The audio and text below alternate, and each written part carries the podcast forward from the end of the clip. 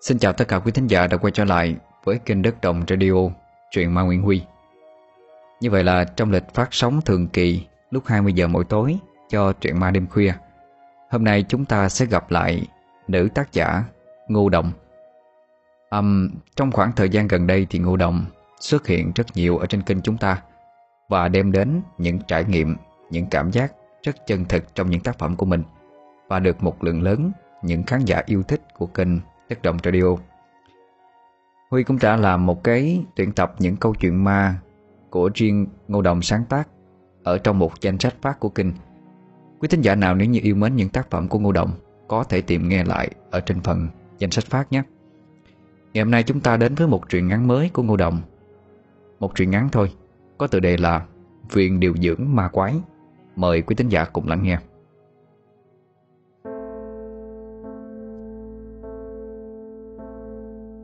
Bạn đã bao giờ nghe tới Viện Điều dưỡng Waverly Hills chưa? Đó là một viện điều dưỡng nằm ở thành phố Louisville của tiểu bang Kentucky, nước Mỹ. Viện này được người ta gọi là địa ngục trần gian, máng đựng xác người và cũng là nỗi ám ảnh của rất nhiều bệnh nhân lao phổi ở thế kỷ trước. Nó thậm chí còn được bình chọn là một trong những bệnh viện đáng sợ nhất thế giới. Tôi xin trình bày ngắn gọn một chút về sự tàn ác của viện này để tất cả mọi người có thể nắm được sơ lược về nó. Viện điều dưỡng Waverly Hills nằm trên một ngọn đồi, được mở cửa năm 1910 như một cái bệnh viện. Nguyên nhân bởi vì đầu những năm 1900, một quận ở Kentucky bị tàn phá bởi đợt bùng phát bệnh lao, hay còn gọi là bệnh dịch trắng. Bệnh lao được truyền nhiễm mạnh trong không khí cho nên thành phố buộc phải xây dựng một cái bệnh viện hoàn toàn độc lập, tách biệt với quần thể con người. Vì thế mà viện điều dưỡng Waverly Hills ra đời. Để hạn chế việc qua lại với người ngoài, chỗ này họ còn tự trồng rau, chăn nuôi cung cấp thực phẩm cần thiết. Thời điểm đó bệnh lao chưa có thuốc chữa trị, nó như là một bản án tử hình cho bất kỳ ai mắc phải. Tuy nhiên đến với Waverly Hills thì cái chết của họ còn đau đớn hơn gấp rất nhiều lần. Ban đầu các bác sĩ dùng phương pháp điều trị nhẹ nhàng cho bệnh nhân như tắm nắng, hít thở khí trời vì họ tin rằng ánh nắng sẽ giết chết vi khuẩn lao.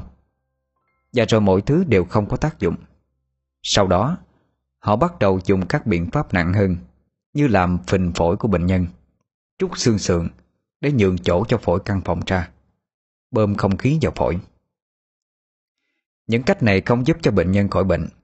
Ngược lại càng khiến cho họ thống khổ hơn, Sống không bằng chết. Ở giai đoạn này, Bệnh nhân lao phổi được xem như chuột bạch Để các bác sĩ làm thí nghiệm. Nghĩ ra một phương pháp gì, Họ sẽ trực tiếp sử dụng phương pháp đó lên người sống.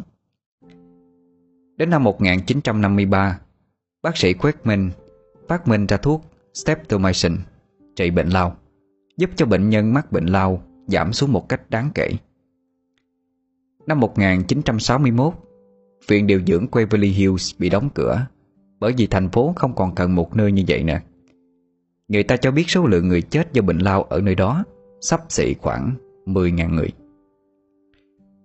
Năm 1962 Tòa nhà được mở cửa trở lại Với tên gọi Trung tâm Lão Khoa. Một viện dưỡng lão chủ yếu điều trị cho các bệnh nhân già Mắc các giai đoạn mất trí nhớ Và hạn chế khả năng vận động cũng như những người bị khuyết tật về tâm thần.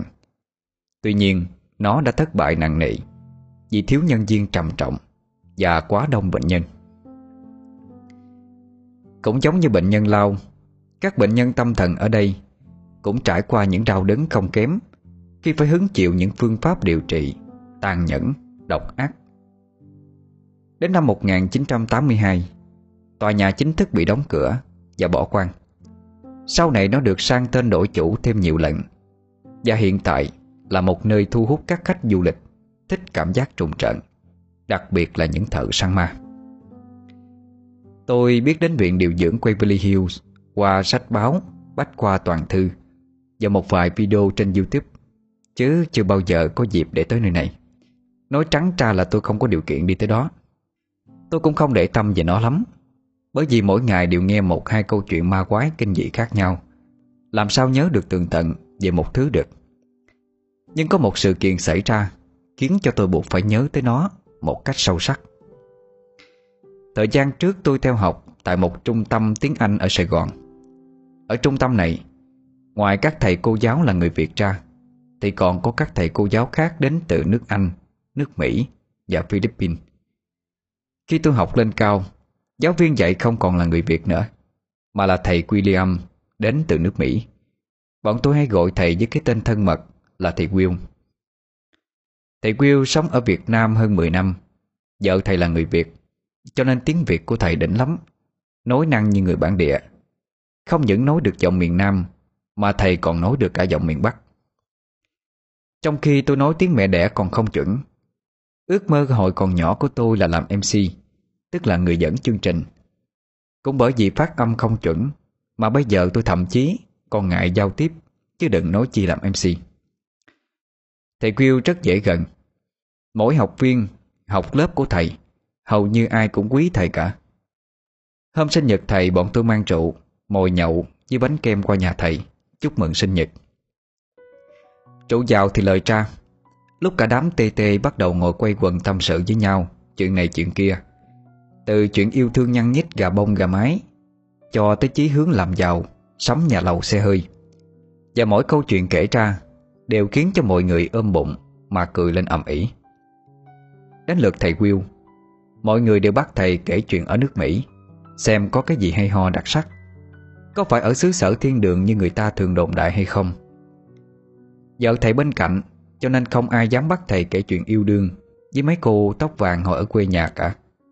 Lỡ mai nói sai một câu. Vợ chồng xào xáo Ai chịu trách nhiệm nổi đây?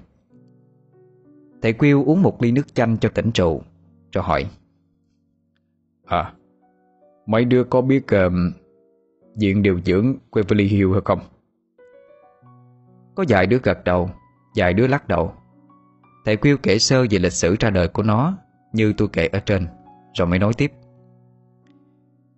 Cái hồi thầy còn trẻ đó Nghe người ta đồn ở đó có nhiều ma lắm. Dù sao năm xưa người chết cũng nhiều như thế mà. Nên trong kỳ nghỉ hồi đại học đó, Nhóm bọn thầy có đi tới đó tham quan. Bọn tôi háo hức, Há miệng ra nghe thầy nói.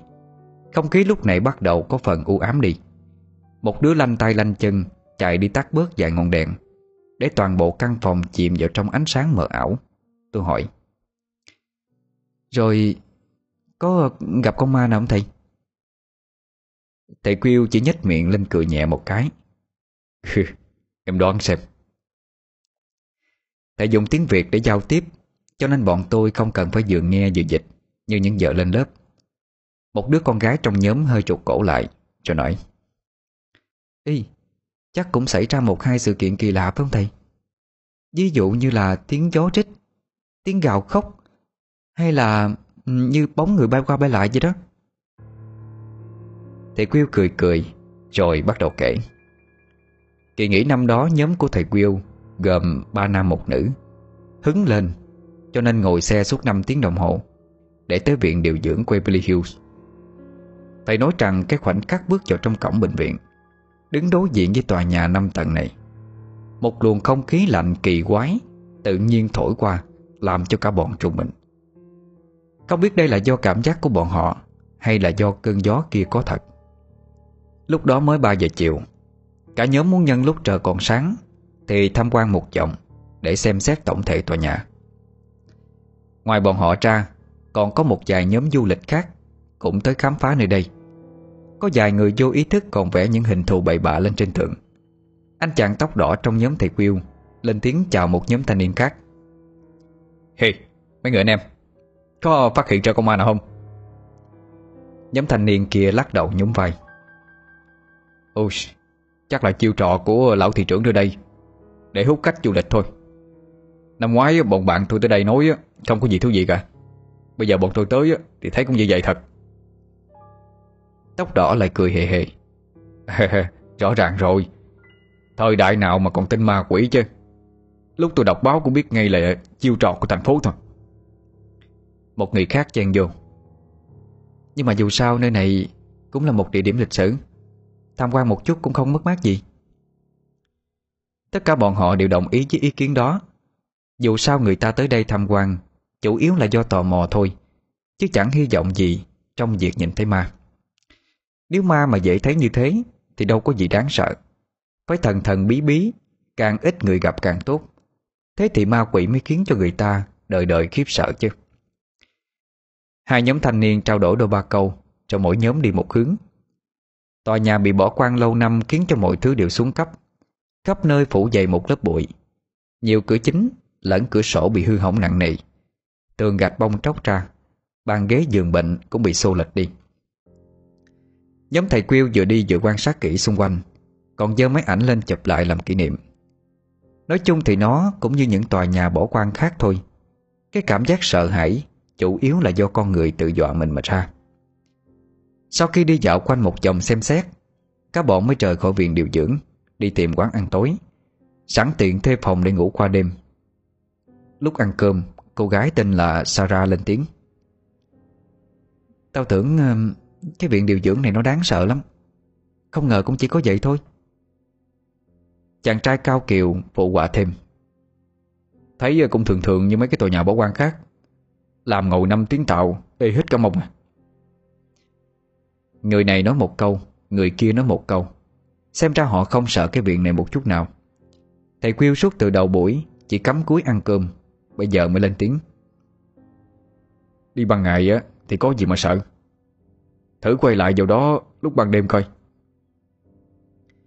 Ba người kia im lặng một chút, Rồi Sarah cũng gật đầu tán thành. À ý kiến hay đó. Vậy đi. Ăn xong chúng ta không cần thuê khách sạn làm gì. Tối nay cả đám qua đêm ở đó. Thấy sao? Một cô gái nhỏ bé còn không sợ. Thì ba người thanh niên rất dại vai trọng Sợ cái gì? Cho nên tất cả bọn họ thống nhất với nhau. Sau khi đi dạo chơi xung quanh xong Thì 9 giờ tối sẽ quay lại đó. Lúc quay lại Cả đám đem theo đầy đủ đèn pin Thức ăn, thức uống Và cả thuốc xịt côn trùng Kem dưỡng ẩm. Đứng từ bên ngoài trong vào, Tòa nhà trọng lớn ban đêm không có điện đốm, Nhìn có chút âm u lạnh lẽo đáng sợ. Hơn nữa vị trí này nằm trên đồi, Gió thổi rất lớn. Tiếng gió trích như quỷ gạo Cũng đủ khiến cho người ta nghe Mà nổi da gà muốn quay đầu bỏ chạy đi. Cao Kiều hít vai ra Sao mà từ Thư Có muốn vô không? Sợ gì chứ? Cô giống là một người không sợ trời, không sợ đất. Thậm chí cha cô còn nói Đáng lẽ cô sinh ra phải là con trai mới đúng. Ai đợi con gái 20 tuổi đầu rồi, Mà trong tủ không có lấy một cái váy. Trong túi sách không có nổi một cây son. Ban đêm không có ai qua lại nơi đây, Ngoài bọn họ cả. Cho nên cả bọn thoải mái cởi ba lô, Chất vào trong một căn phòng ở tầng 2 Mà không sợ bị ăn trộm. Họ chỉ mang theo đèn pin Và bình xịt con trùng. Sau ra thì đeo theo cái ba lô nhỏ nhỏ, Đựng mấy thứ lạc vặt. Bởi vì túi quần của cô đựng được ít độ hơn đám thanh niên kia. Thầy Will vừa cười vừa nói Hôm nay nếu mà nhìn thấy ma đó, Tụi mày muốn nói cái gì với nó? Cao Kiều cợt nhã Nè, Nếu mà là một ma nữ xinh đẹp, Tao sẽ lập tức cầu hôn cô ấy ngay. Tóc đỏ cười lớn Chứ Nhớ những cái gì mày nói đó nghe.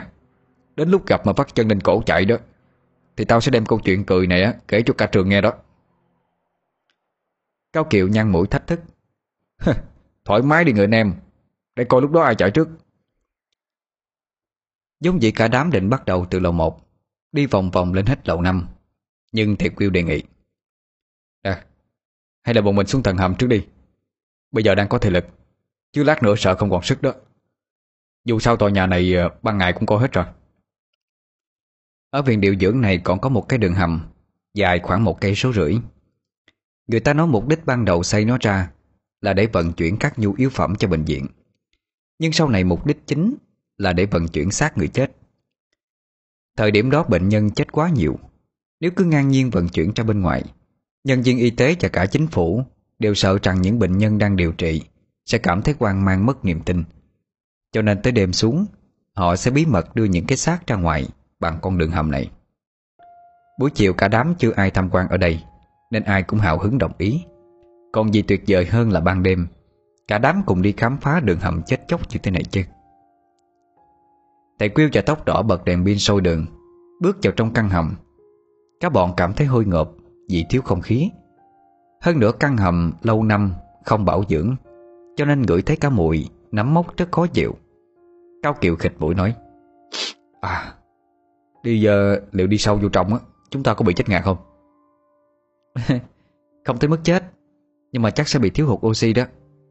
Tụi mình đi tầm một nửa đường coi, Có gì thú vị không? Rồi ờ, không thì quay về. Tóc đỏ nói, Bây giờ mà có hai con ma chặn hai đầu Là tụi mình hết được chạy luôn đó nha Cả nhóm cười ồ lên. Bọn họ cười, Không phải vì câu đùa kia hài hước, Chẳng qua cười để xua đi cái không khí Đang ngày càng quỷ dị lúc này thôi.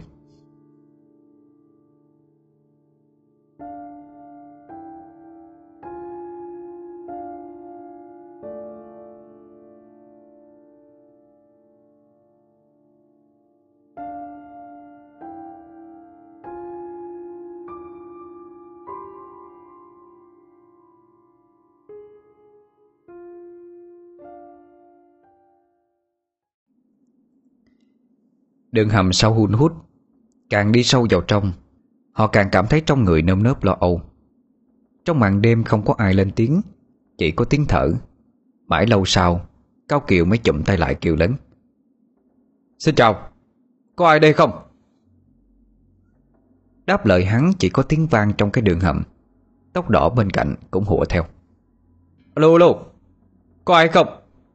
Nếu là một cô gái đẹp chưa chồng đó Thì càng tốt ha bạn tôi ờ, đã quyết định lấy vợ đây. Các bọn lại đùa cợt. Đi thêm một đoạn nữa Đèn pin trong tay tóc đỏ bỗng dưng từ từ tối dần đi. Gã lắc lắc mấy cái rồi chửi. Ừ, Mẹ nó Mới lắp pin bằng nãy mà Thằng giỡn sao? Lúc này đèn pin trong tay thầy Will cũng tối dần đi. Hai người nhìn nhau không hiểu chuyện gì. Sarah tháo cái ba lô nhỏ xíu trên vai xuống Rồi nói Thời buổi bây giờ á nhiều hàng kém chất lượng thật đó. Sau đó cô lôi hai cái đèn pin trong ba lô của mình ra. Một cái của Cao Kiều, Một cái của cô. Chợt cô lục lọi một chút, Rồi ngẩng đầu lên nhìn mọi người Với ánh mắt đầy quan mang. Thầy Quyêu hỏi Ờ sau đó? Sarah trả lời rất rành rọt, Quên đem theo pin rồi. Đèn pin thì có, Nhưng pin thì không. Cả bọn phát quản Ánh đèn pin lúc này càng ngày càng tối đi. Thời điểm đó điện thoại di động không có phổ biến như bây giờ. Bọn họ lại là sinh viên đại học, Gia cảnh bình thường, Đã làm gì có điện thoại riêng. Nếu muốn liên lạc với người nhà, Thì tra các bốt điện thoại công cộng, Nhét xu vào quay số. Thầy Will đề nghị, Trong này ờ, chắc cũng chẳng có gì. Thôi, tụi mình quay về thôi. Mọi người không còn cách nào khác ngoài cách này. Bị nhốt trong một không gian kính Không có ánh sáng Quả thực là không vui nổi. Đi được vài bước chân Đèn pin trong tay tóc đỏ tắt hẳn đi. Tiếp theo là đèn của thầy Quyêu cũng tắt. Mọi người cảm thấy bất an quýu cả lên. Thầy Quyêu trấn an. À, Bình tĩnh đi Nắm tay nhau đừng để lạc nha. Vậy là mọi người nắm lấy tay nhau Xếp thành một hàng Như chơi trọng trắng lên mây. Thực ra đường hầm rộng cỡ bốn người trưởng thành dàn hàng ngang Đi vẫn đủ. Nhưng mà nó được thiết kế một bên là bậc thang cho người đi bộ. Một bên lại là mặt phẳng để đẩy xe lăn. Bởi vì đường hầm dẫn từ trên đồi xuống, Cho nên mới có bậc thang. Bọn họ trong tình trạng không có ánh sáng, Đành chọn cái lối đi dành cho xe lăn. Do bậc thang bộ đi thì dễ vấp ngã. Từ nãy tới giờ có lẽ cả bọn Đã đi vào sâu khoảng 5-600 mét.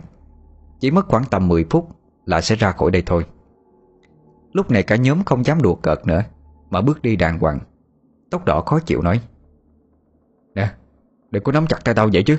Tao cũng biết đau mà. Sarah trả lời. Tao nắm chặt tay mày lúc nào? Cô là con gái. Cho dù có nắm chặt Cũng không thể nào khiến tóc đỏ bị đau như vậy được. Tóc đỏ trả lời. Ê, Không phải nói mày. Tao nói đứa phía sau tao kìa. Cả nhóm chợt khừng lại. Tóc đỏ ngạc nhiên. Hả? Có, có chuyện vậy? Sao đi tiếp nữa? Cao Kiều trung rẩy nói. Tóc đỏ à? Mày là người đi cuối cùng đó. Tóc đỏ quang mang Giả vờ cười để trấn tĩnh. À, à, Cao Kiều Mày ở phía trước sao? Vậy là sau lưng tao là William trâu bò phải không? Hèn gì tay tao đau như vậy? Nói xong hắn đẩy người về phía sau một cái. À, dạ, đau, đau chết tao rồi. Nhưng chỉ đẩy được vào khoảng không. Thầy Quyêu lên tiếng. Tao ở đây nè Tao đi đầu tiên đó. Theo thứ tự Thì thầy Quyêu đi đầu Tới Cao Kiều. Sau ra Cuối cùng là tóc đỏ. Tóc đỏ như chết lặng đi. Vậy thì ai nắm tay hắn từ nãy tới giờ? Các bọn hít một hơi khí lạnh cho không ai bảo ai. Sau 3 giây thì vắt dọ lên cổ mà chạy. Tóc đỏ vừa chạy vừa chửi thầy Mẹ nó, mẹ ơi cứu con, chú ơi cứu con chứ. Trong đường hầm có những dị vật Do khách tham quan ném xuống dưới đất. Vì vậy mà chỉ mất mấy chục giây. Cao Kiều dấp trúng phải một cái thứ gì đó Ngã lăn ra. Tóc đỏ ở phía sau còn dẫm lên lưng của hắn một cái. Cao Kiều quảng sợ mà hét lên. À, đừng, đừng, đừng có chạy nữa, chạy tôi với. Thầy Quyêu chạy đầu tiên Nghe tiếng hắn kêu thì dừng lại. Trong đường hầm tối đen như mực Không nhìn thấy được ai. Tóc đỏ chạy sượt qua Bị thầy Quyêu túm lại. Rồi thầy lớn tiếng hỏi. Cao Kiều à, mày có ổn không? Cao Kiều nằm trên đất nhăn nhó. À, Thằng chó nào á, vừa dẫm lên lưng của tao Mẹ nó đau chết mất. Mau tới đỡ tôi dậy Cú dẫm kia không đau tới mức đó Nhưng hiện tại Cao Kiều bị bạn bè bỏ đi một đoạn. Hắn sợ tới mức không dám bỏ dậy Chỉ có thể tỏ vẻ đáng thương Để bạn bè tới dìu mình lên. Lúc này hắn thèm hơi người ghê gớm. Ba người quay lại giúp Cao Kiều đứng lên. Hắn sau khi đứng vững Xác định được vị trí của tóc đỏ Thì xô gã một cái.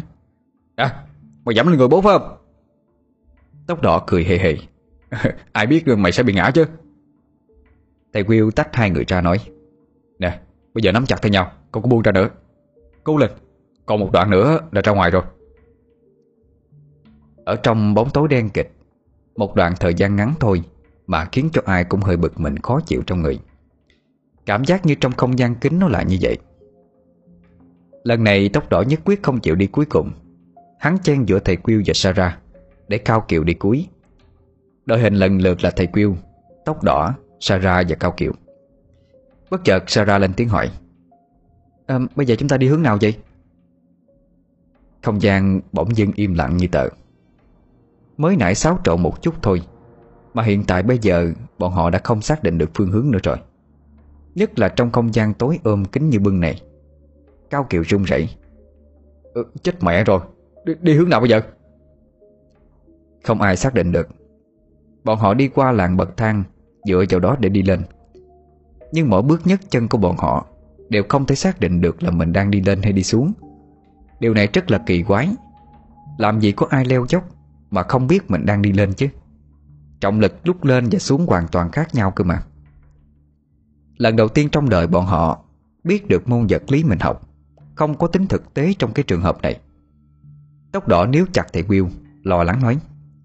Ê Chuyện này không bình thường Phải không tụi Đúng là không bình thường. Tao cảm thấy căng thẳng quá. Thầy Will nói Nè Tụi mày bình tĩnh ra đi.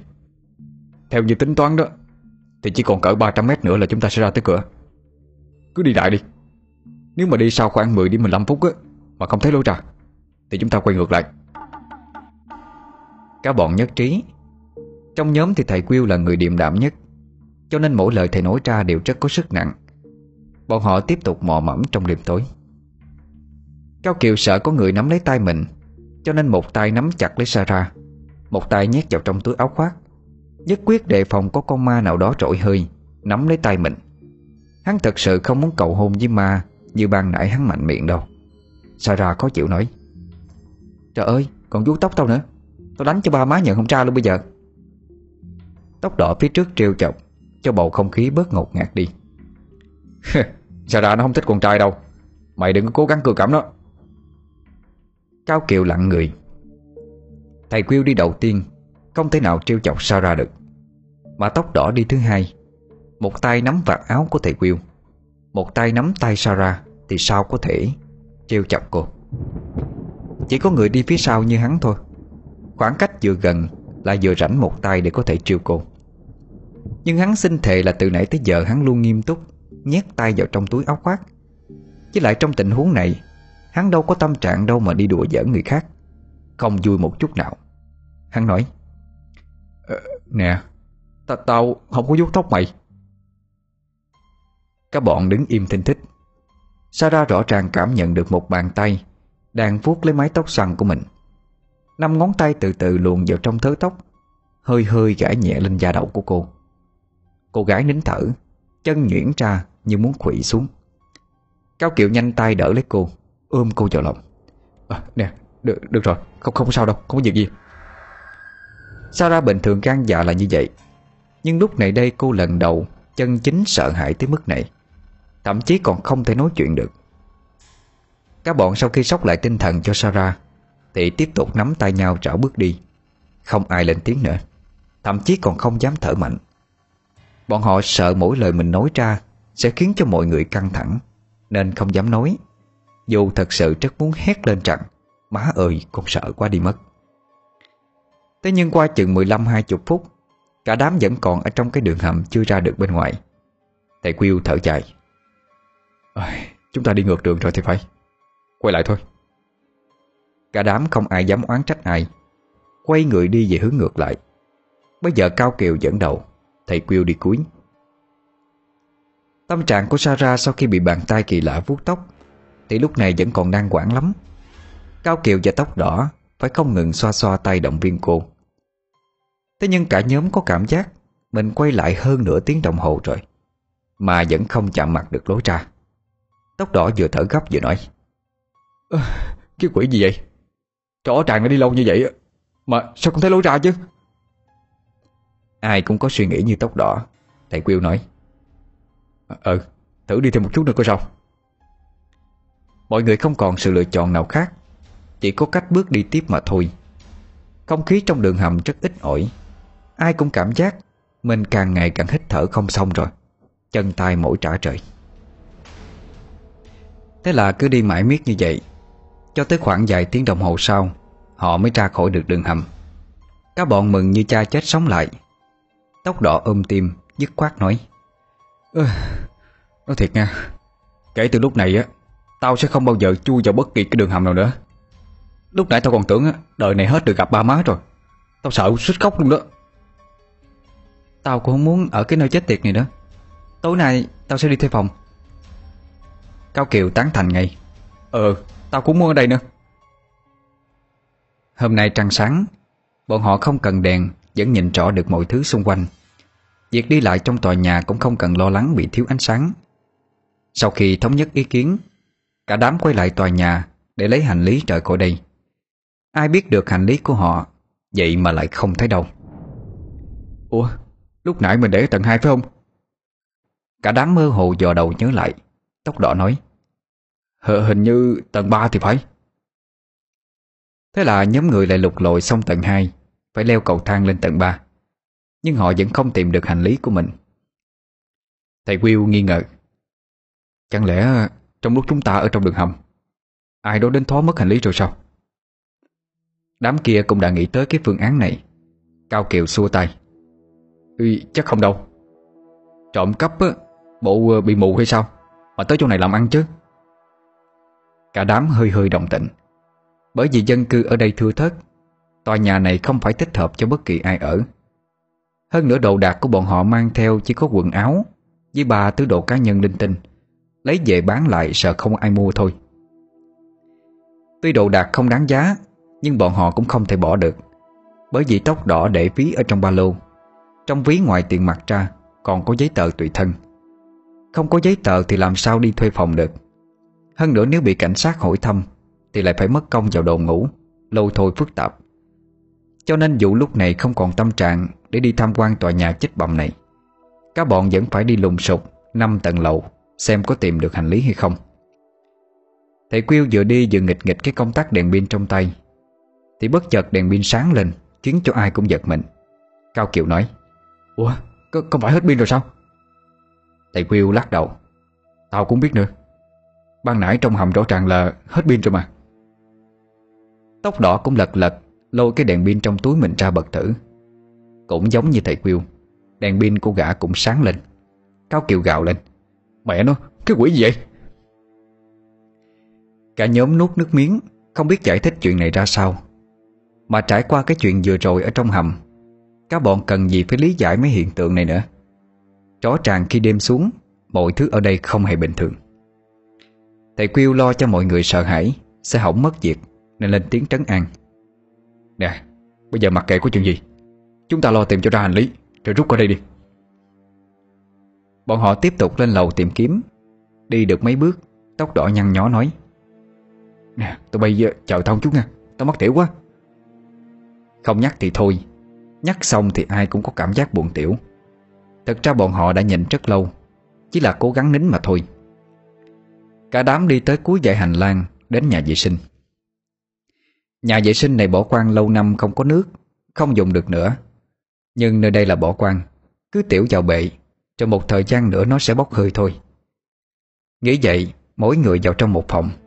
Giờ này làm gì có tiện nghi điện nước đầy đủ Cho bọn họ hưởng thụ nữa chứ. Tóc đỏ vừa xong việc Đang chuẩn bị kéo khóa quần Thì nghe Cao Kiều ở gian kế bên nói. Tao xong rồi, ra ngoài trước nha.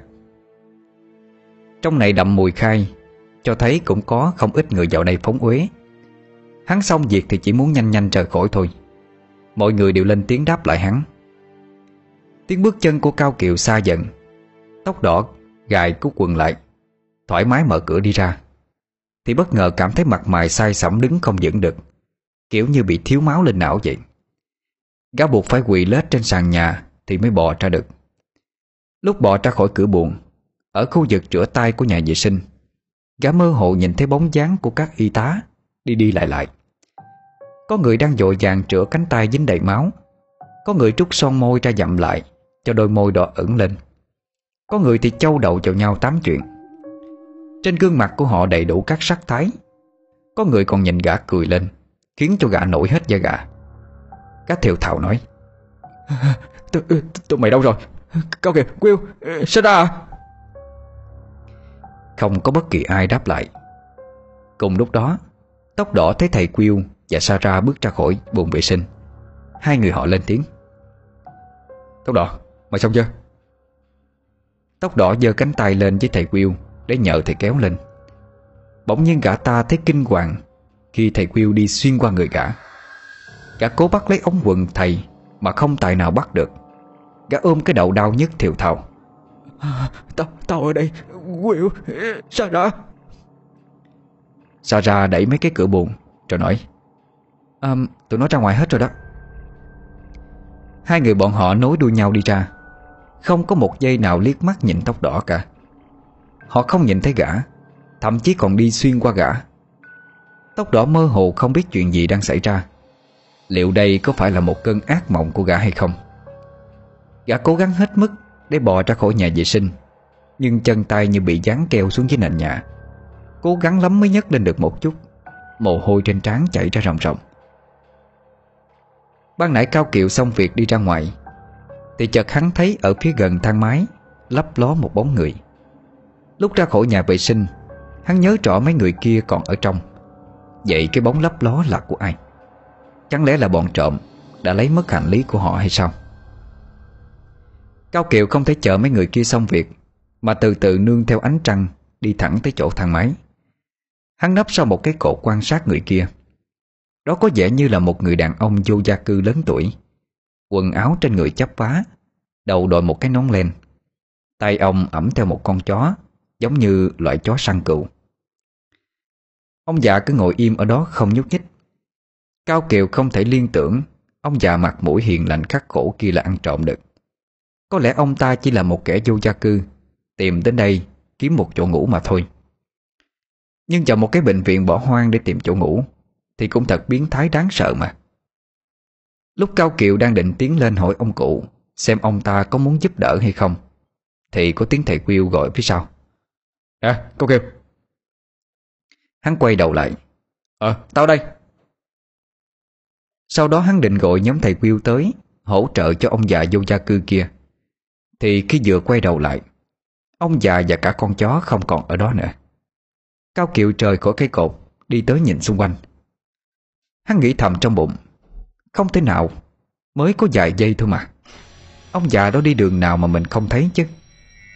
Hai người kia đi tới Sao ra hỏi. Nè mới tìm gì ạ? Cao Kiều hơi hoang mang. Ờ um, Ban nãy có một ông già vô gia cư ở đây nè. Tao vừa quay qua quay lại thì đã không thấy ông ta đâu nữa. Đừng nói ông ta là cái tên ăn trộm Cho nên chột dạ bỏ chạy rồi chứ. Khuôn mặt Sarah bỗng dưng biến sắc. Nè, nè Có phải ông ta ôm theo một con chó không? Ờ đúng, đúng rồi Mày cũng nhìn thấy à? Ha, Trời vậy, vậy là thông tin trên báo là nói thật hay sao? Hả? Nói, nói, nói thật cái gì? Cao Kiều không hiểu Sarah kể lại. Năm đó khi bệnh viện đóng cửa một thời gian á thì sau đó người ta phát hiện ra xác của ông ta. Và con chó nằm trên trục thang máy. Có người nói ông ta tự tử Cũng có người nói là ông ta bị đẩy xuống. Bây giờ thỉnh thoảng có vài người lâu lâu sẽ nhìn thấy ông ta Cùng với con chó lãng giảng ở đây nè. Cao kiệu nghe Sarah nói xong Thì quảng sợ túm chặt lấy tay thầy Will. Nè nè Tao nghĩ tụi mình nên rời khỏi, khỏi đây đi. Khỏi cần tiệm gì nữa hết á. Giấy tờ mất thì về làm lại. Không thì sáng mai quay lại tìm dù sao ban ngày cũng không đáng sợ cho lắm. Chỉ cần mặt trời lên Là xua tan mọi thứ, tối tăm lạnh lẽo, Sợ hãi của con người đi. Thầy quyêu gật đầu. Ừ hỏi tốc độ đã. Dù sao cũng chỉ là giấy tờ của nó bị mất thôi. Bọn mình cũng không thể mặc kệ nó được. Cao Kiều chỉ về phía nhà vệ sinh. Ủa, mà thằng đó làm gì lâu vậy? Sao chưa ra nữa? Thầy Quyêu chợt nhíu mày. Hả? Ở trong đó làm gì có ai? Trời không có ai gì gì? Không thể nào. Tao là đứa ra đầu tiên. Từ nãy tới giờ đâu có thấy ai đi ra đâu. Hắn đưa mắt nhìn Sarah. Sarah gật đầu xác nhận Là không có tóc đỏ trong đó. Trước khi tao với Will đi ra, Đã kiểm tra một lượt rồi. Trong đó không có ai hết á. Thấy có việc bất thường, Cả đám bắt đầu bật đèn pin lên, Đi tìm tóc đỏ. Vừa đi vừa gọi tên hắn ta. Nhưng đáp lại lời bọn họ, Chỉ có tiếng gió trích qua ống thông gió Kèm theo tiếng va đập của cửa sổ mà thôi. Sarah co người lại Cho hỏi Nè có, có khi nào nó đang đùa với tụi mình không? Khi nói ra lời này Cô biết cái chuyện này là không có khả năng. Cả nhóm hiện tại đang rất mệt Ai dư hơi sức đâu mà đi đùa cợt. Cao Kiều nói Không đâu Cái thằng này bình thường lá gan cũng lớn Nhưng mà hôm nay xảy ra nhiều việc như vậy Nó không còn tâm trạng mà đùa giỡn đâu hơn nữa giấy tờ của nó bị mất. Nó chắc chắn đang sốt ruột nhất đó. Sao ra gật đầu Không nói gì thêm nữa. Ba người bọn họ đã tìm lên tới tầng 5 Nhưng vẫn không tìm thấy ai. Cao Kiều đề nghị à, Không tìm thấy rồi. Chắc tụi mình phải báo cảnh sát thôi. Thầy Quyêu đồng ý. Ừ Đi tìm một vòng nữa mà không thấy Thì đi báo cảnh sát. Bỗng dưng có tiếng động vang lên từ trong một căn phòng. Ba người đưa mắt nhìn nhau. Thầy Quyêu gọi lớn. Tốc độ à Là mày phải không? Không ai trả lời thầy cả. Trong phòng tiếp tục có tiếng động. Cao Kiều và thầy Quyêu đưa mắt nhìn nhau. Sau đó ăn ý cúi xuống, Mỗi người cầm một cây gậy gỗ trên mặt đất, Làm vũ khí. Chỉ sợ bên trong là bè đảng của quân ăn trộm. Nếu thật là ăn trộm, Bọn họ chỉ xin lại giấy tờ. Còn đồ đạc bọn trộm thích Thì cứ giữ lại mà thôi. Ba người tiến lại ngày một gần căn phòng kia. Bất chợt trong phòng cất lên tiếng khóc của trẻ con. Ba người trố mắt nhìn nhau. Ở đây sao lại có trẻ con? Chẳng lẽ có người vô gia cư đến ở hay sao? Nhưng rõ ràng ban ngày bọn họ đi một vòng, Có thấy đồ đạc của người đang sống để ở chỗ này đâu. Cùng lắm là tụ tập một đêm thôi, Chứ có phải ở trường kỳ. Bọn họ nhận ra có cái gì đó không ổn. Nếu người vô gia cư đến trú tạm một đêm thì nên ở tận dưới thôi. Tại sao lại mò lên đến tận tầng năm? Không lẽ ở trên đây để hưởng gió? Thầy Quyêu lên tiếng. Xin chào. Ai trong đó vậy? Tiếng trẻ con khóc đột nhiên im bặt Đổi thành một tiếng cười Lúc xa lúc gần Hơi đáng sợ. Qua 3 phút vẫn không có ai trả lời. Thầy Quyêu nhỏ giọng nói với hai người bạn. Nè Không lẽ là bọn bắt cóc trẻ em sao những thanh niên như bọn họ rất ghét cái việc phạm pháp này. Thầy Quyêu mạnh dạn đẩy cánh cửa đã hỏng bản lệ ra. Và đập vào mắt họ Là bóng dáng một cô y tá Treo lủng lẳng giữa trần nhà.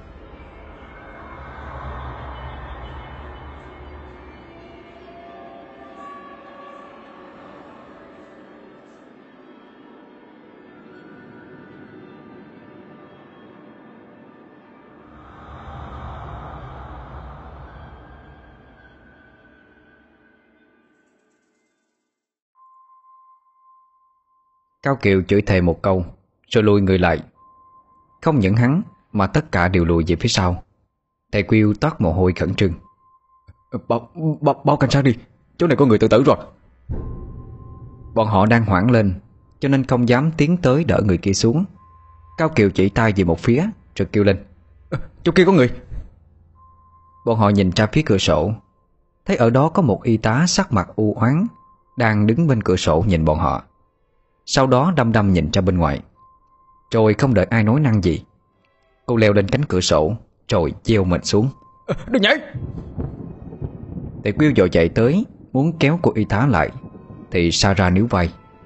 Cô kiên nghị lắc đầu Chỉ chỉ lên số phòng. Khi nhìn thấy số phòng này Cô mới hiểu được những gì đang xảy ra trước mắt. Tề Quyêu và Cao Kiều nhìn lên Thấy trước cửa phòng viết số 502 Họ không hiểu gì Sarah kéo hai người bọn họ xuống lầu dưới. Đến khi xuống dưới tầng 4 rồi Cao Kiều mới kéo cô lại hỏi. Nè mày làm sao vậy? Còn hai y tá kia nữa Bỗng dưng tự sát hết cả hai. Liệu khi cảnh sát tới chúng ta có bị liên lụy hay không? Lại thêm đứa trẻ Có nên quay lại tìm đứa trẻ hay không? Ban nãy nghe tiếng khóc cứ như là trẻ sơ sinh vậy. Để nó ở đây một đêm sao không sống nổi đâu? Tim Sarah đập lên thình thịch. Cô lấy chai nước suối ra uống một hơi Rồi mới nói không có đứa trẻ hay là y tá nào ở đây hết á. Hai người kia nhíu mày nhìn nhau. Vậy thì những thứ họ vừa nãy nhìn thấy là cái gì? Sarah cau mày. Trước khi tới đây á, Tụi mày không có đọc tài liệu Về cái viện điều dưỡng này hay sao? Thầy Quyêu và Cao Kiều lắc lắc đầu. Ừ Nghe nói đây của ma thôi, Chứ chưa có tìm hiểu. Cái căn phòng 502 lúc nãy ngày trước á, Là phòng làm việc của y tá. Vào năm 1928 Người ta phát hiện ra y tá trưởng của phòng này. Chết trong cái phòng Với tư thế treo cổ. Có người nói là cô ta bị trầm cảm. Có người lại nói cô ta có thai với một bác sĩ làm việc ở đây. Nhưng rồi vì bác sĩ kia không chịu trách nhiệm. Sau khi phá thai không thành công Cô ta đã chọn cái chết để kết liễu đời mình đó. Cao Kiều kêu lên. Chú ơi Sao lại phá thai không thành công chứ? Sarah bóp cái chai nước trong tay nói. Thời đó khoa học kỹ thuật chưa có phát triển đâu Phá thai cũng là một việc rất là khó. Phụ nữ thời đó mà chữa hoang á Cũng bị xã hội lên án rất dữ dội. Có lẽ vì vậy cho nên y tá này mới trầm cảm Dẫn tới tự sát đó. Rồi, rồi sau đó thì sao nữa? 4 năm sau Một y tá khác cũng làm việc ở căn phòng 502 Nhảy từ trên sân thượng xuống. Sau đó mọi chuyện ma quái cứ xảy ra liên tục. Những y bác sĩ Cho bệnh nhân kể lại Họ thường thấy tiếng cười của phụ nữ Rồi tiếng khóc của trẻ con. Tinh thần của mọi người trong phòng 502 cực kỳ giảm sút. Nên căn phòng từ đó bị đóng cửa vĩnh viễn đi. Cao Kiều dựng tóc gáy lên. Chú ơi Vậy hai cô y tá vừa rồi Chính là bọn họ sao? Sarah không biết nên gật đầu hay lắc đầu. Có điều cô tin thứ mình nhìn thấy ban nãy Không phải là người sống. Bọn họ không muốn ở lại lâu trên này nữa. Bèn đi xuống cầu thang. Cao Kiều hỏi Vậy bây giờ có tiếp tục đi tìm thằng tóc đỏ không? Thầy Quyêu sôi đèn pin vào trong đồng hồ đeo tay. Đồng hồ chỉ 4 giờ sáng. Hiện tại cả bọn ai cũng đuối rồi. Thầy vẫn nói câu cũ. Đi một vòng nữa đi. Không thấy thì báo cảnh sát. Bọn họ quay lại nhà vệ sinh ở tầng 3 Sau khi xem xét cẩn thận, Từ bên trong ra bên ngoài một lần nữa, Cả ba thở dài đi ra. Cao Kiều phát cáu Mẹ nó, Cái thằng này đến đâu được chứ? Tao mà tìm thấy Tao thề sẽ đấm cho nó một trận. Vừa dứt lời Thì đột nhiên lúc họ nghe thấy tiếng động Giống như là có tiếng quả bóng nảy trên sàn nhà. Nó từng từng rất có nhịp điệu. Ai nấy đều phải tự nắm chặt lấy tay Để giữ bình tĩnh. Lúc này tâm trạng mà quảng loạn Dễ kéo bạn bè cùng quảng loạn theo. Thầy Quyêu hỏi Ờ, tóc đỏ Mày phải không? Tiếng bóng lại đập bình bịch trên sàn nhà Thầy Quyêu hỏi tiếp. Tóc đỏ à Bọn tao không có đồ đâu. Nếu mày không mau chóng bước ra đây á, Bọn tao để mày lại đó. Mặc dù nói vậy, Nhưng trong lòng thầy biết chắc tiếng động kia Không phải do tóc đỏ gây ra, Chỉ là hỏi cầu may mà thôi. Ba người bọn họ đi theo tiếng bóng nảy, Càng đi thì càng hồi hộp. Đến một khúc cua, Các bọn chợt hét lên ôm lấy ngực. Khi thấy nắp sau cánh cửa một căn phòng, Là một đứa bé trai mặc đồ bệnh nhân. Trên tay nó ôm theo một trái bóng. Đôi mắt sáng ngời nhìn về phía bọn họ. Khóe môi hơi cong cong lên Giống như đang cười. Cao Kiều lắc đầu nói Nó, nó không phải là con người Phải không Sarah? Sarah nuốt nước miếng không trả lời. Đứa bé kia bước ra khỏi cánh cửa một nát. Nó ngồi xuống đất dùng cả hai tay Đẩy cho quả bóng lăn về phía bọn họ. Quả bóng ma sát trên mặt đất Tạo ra vài tiếng sạch sạch rất đáng ghét. Sarah nói nó nó đang muốn chơi với chúng ta đó. Chơi chơi chơi cái quái gì chứ? Ba người bọn họ không có lá gan đối mặt quá lâu, Với khuôn mặt tái xanh nhợt nhạt của cậu bé. Cả ba quay người trời khỏi đó đi. Phía sau lưng không ngừng truyền tới một cảm giác ớn lạnh. Tiếng bóng đập vào tường, Rồi nảy trên sàn nhà, Vẫn cứ kéo dài mãi thôi. Sarah vừa đi vừa nói. Trên báo có nhiều người nói, Bắt gặp trong cái bệnh viện này Có một hồn ma bé trai. Nó thường xuyên đẩy bóng về người khác để làm quen. Nó là một đứa hiếu động. Câu chuyện tưởng chừng như chỉ dựng lên Để tiêu thụ báo Và thu hút khách du lịch. Quá trà lại có thật. Lòng bàn tay Sarah đổ đầy mồ hôi. Cô sắp không chịu nổi. Ở nơi đây nữa rồi. Cao Kiều cứ vừa đi vừa chửi thề. Hắn thấy hôm nay là ngày hoang đường nhất trong cuộc đời của mình.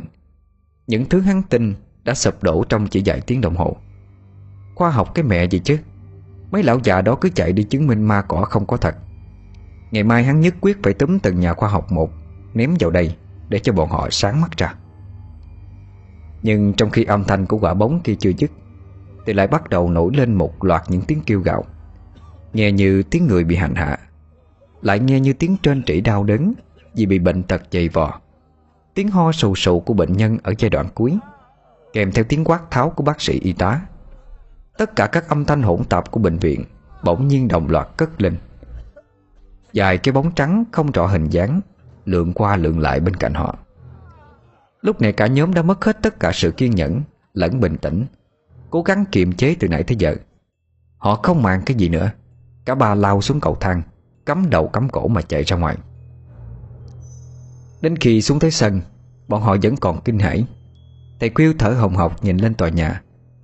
Thầy thấy bên dãy hành lang có vài y tá đi qua đi lại. Gương mặt của tất cả bọn họ Đều trắng như bôi sáp Cứng đờ không có bất kỳ một biểu cảm nào. Cao Kiều hỗn hển hỏi Vậy thằng tóc đỏ thì sao? Thầy Quyêu chức khoát Báo cảnh sát thôi.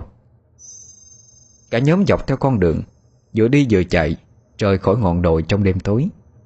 Mất hơn một giờ đồng hồ Bọn họ mới tìm thấy được đồn cảnh sát Viên cảnh sát trực đêm thấy ba người bọn họ Trong trạng thái hoảng loạn, Chạy vào báo án, Thì gương mặt đầy trào phúng nói Các cô cậu lại bài trò gì nữa đây? Chuyện bọn nhóc hay dựng chuyện về viện dưỡng lão kia, Ông có còn lạ cái gì đâu, Toàn là diễn cả.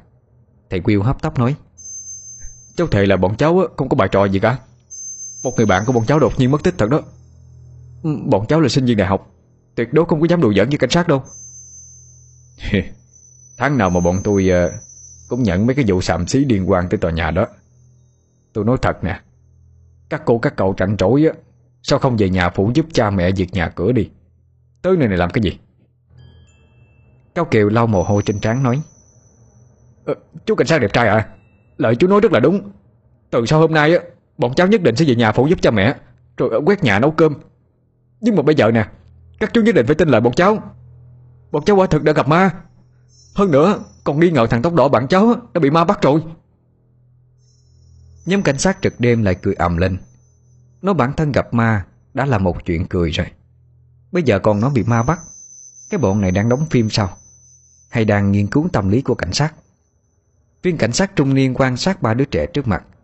Đứa nào đứa nấy mặt mũi lắm lem, Mồ hôi nhễ nhại. Mái tóc bết dính hết lên trắng. Nhìn kiểu nào cũng thấy bọn nó vừa trải qua một chuyện gì kinh khủng lắm. Chẳng lẽ bọn nhóc này là sinh viên trường sân khấu điện ảnh sao? Ông ta giơ đồng hồ lên nhìn Rồi nói.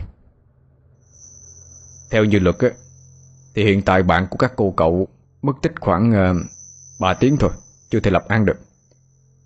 Còn nói về ma quỷ Tôi là người địa phương Lớn lên ở đây từ nhỏ. Ra vào cái tòa nhà đó không biết bao nhiêu lần. Lúc tòa nhà chưa đóng cửa Tôi còn thường xuyên đến trêu chọc mấy cô y tá nữa. Đừng nói là ma. Ngay cả con của ma tôi cũng không thấy. Các cô cậu lớn rồi. Được ăn học tử tế như vậy, Mà còn tin vào những thứ nhảm nhí đó hay sao? Xem ra đây là một viên cảnh sát, Thích giáo huấn người khác. Có lẽ ở nhà ông ta có con nhỏ, Đang lứa tuổi phản nghịch, Cho nên dạy bảo người khác triết thành quen. Sarah nghĩ một lát rồi nói. Không Chú nghe nhầm rồi. Bọn cháu không có báo án mất tích. Bọn cháu báo án giết người. Cô nói xong, Không những viên cảnh sát giật mình, Mà ngay cả thầy Quyêu và Cao Kiều cũng giật mình.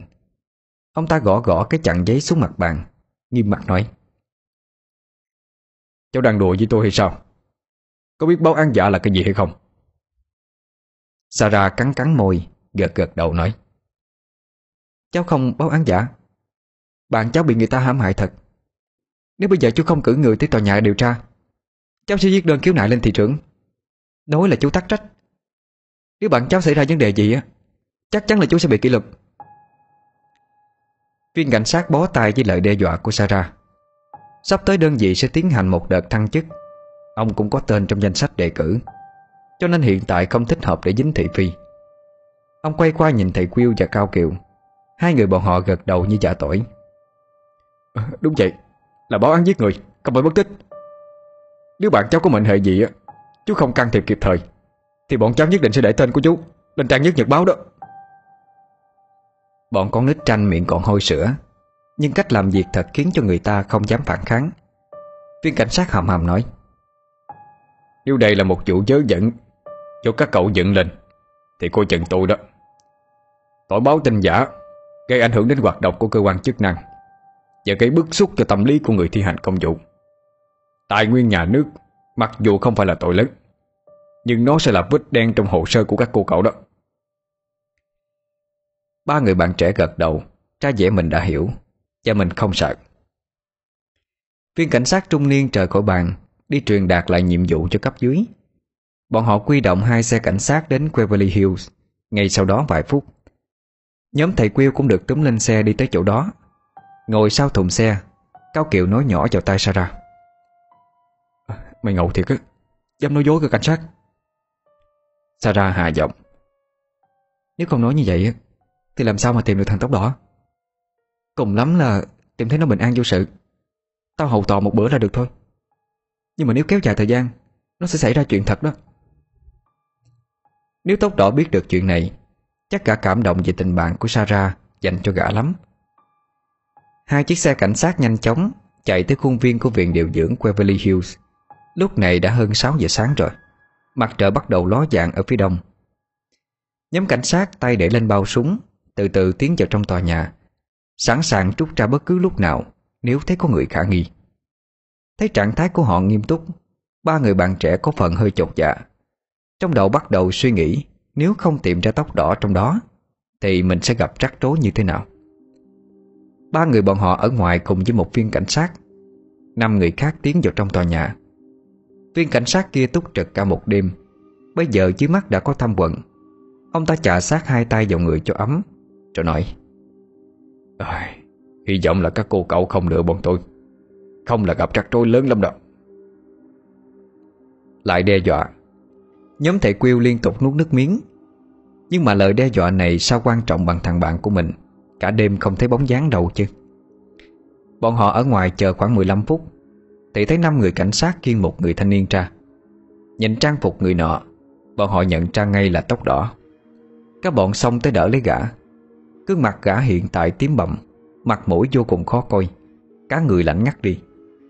Thầy Quyêu kiểm tra hơi thở của tóc đỏ Thấy mặt vẫn còn đập Cả bọn thở phào nhẹ nhõm. Viên cảnh sát trung niên nói Nè, mỗi đưa cậu ta tới bệnh viện đi. Ai nấy đều mau chóng đưa tóc đỏ Vào xe chở đến bệnh viện. Lúc ở trên xe Nhóm thầy Quyêu họ cảnh sát Tìm thấy tóc đỏ ở đâu? Viên cảnh sát nói. Bọn tôi tìm thấy cậu ta trong nhà vệ sinh ở tầng 3 Cậu ta nằm sống xoài trên mặt sàn đó. Bọn tôi cứ tưởng là cậu ta chết rồi. Dựa vào vết hằn trên cơ thể đó Thì chắc là nằm đó cũng lâu lắm rồi. Cao Kiều chợt kêu lên. Ờ, Không thể nào Rõ ràng là mấy tiếng trước, Bọn họ đã tìm ở chỗ đó rất kỹ rồi mà. Tóc đỏ được đưa vào trong bệnh viện, Nằm mê man tới chiều mới tỉnh. Nhóm thầy Quyêu lúc này cũng rất mệt mỏi, Nên sau khi lấy xong lời khai, Thì chen chúc nhau nằm dưới sàn nhà của phòng bệnh mà ngủ đi. Ai đi ngang qua nhìn, Cũng lắc đầu tạc lưỡi. Lúc cả nhóm lần lượt tỉnh dậy, Đứa nào cũng đói cồn cào. Thầy Quyêu phải chạy đi mua sữa và hamburger cho cả bọn. Có đồ ăn vào trong bụng Cơn quảng sợ tối qua cũng không còn Cao Kiều nhảy lên trên giường bệnh Đấm tốc độ một cái Rồi hỏi Nè, chuyện tối qua là sao vậy? Sao đột nhiên mày mất tích diện chó? Tốc độ bị đấm lên vai khá đau Nên nhăn nhăn mặt một chút Cho kể lại toàn bộ câu chuyện Tối qua Gã rõ ràng nhìn thấy nhóm thầy Quyêu Nhưng không thể chạm vào được Mà nhóm thầy Quyêu thì không có bất kỳ ai nhìn thấy gã Lúc đó gã còn tưởng là mình đã chết rồi. Hồn liệt khỏi xác Cho nên không có ai thấy được. Phải nói tối qua là cái ngày sợ hãi nhất trong cuộc đời của gã. Gã không bao giờ muốn quay trở lại cái nơi chết tiệt kia Thêm một lần nào nữa. Sarah hỏi Cái này có phải là ma che mắt Mà người ta hay nói không? Thầy Quyêu gật gù Ừ, chắc là vậy đó. Bây giờ ngoài đổ lỗi cho ma ra Tao không biết phải giải thích một chuyện ra sao luôn. Nhóm bạn trẻ trải qua một đêm đáng nhớ nhất trong cuộc đời. Sau này mỗi lần gặp lại nhau, Việc đầu tiên họ ôm lại Chính là cái đêm ở trong viện điều dưỡng đó. Chỉ một đêm ngắn ngủi Mà trải qua biết bao nhiêu cung bậc cảm xúc. Lúc này bọn họ thầm hứa với lòng mình, Kỳ nghỉ năm sau, Sẽ về nhà phụ giúp cha mẹ việc nhà, Còn hơn đi long nhông Ăn cực khổ như thế này.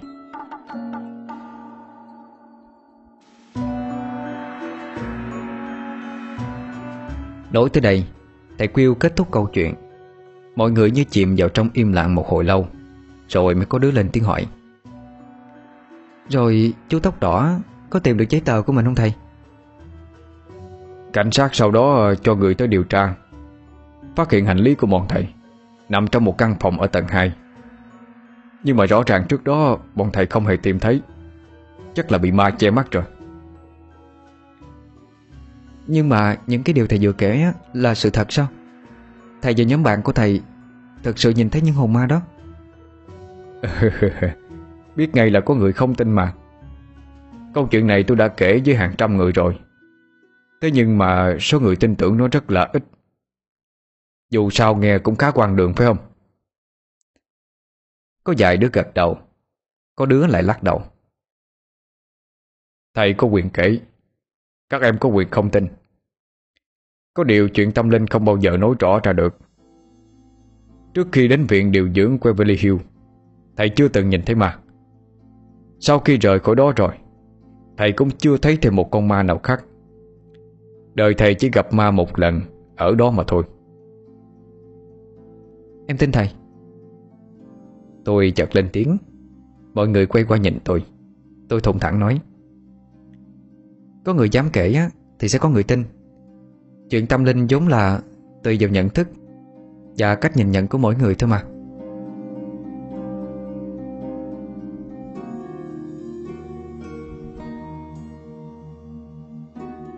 Quý thính giả vừa nghe xong Truyện ngắn Viện điều dưỡng ma quái Tác giả Ngô Đồng.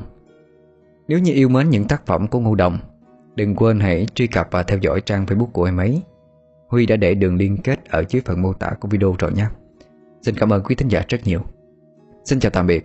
Chúc quý thính giả một đêm ngon giấc.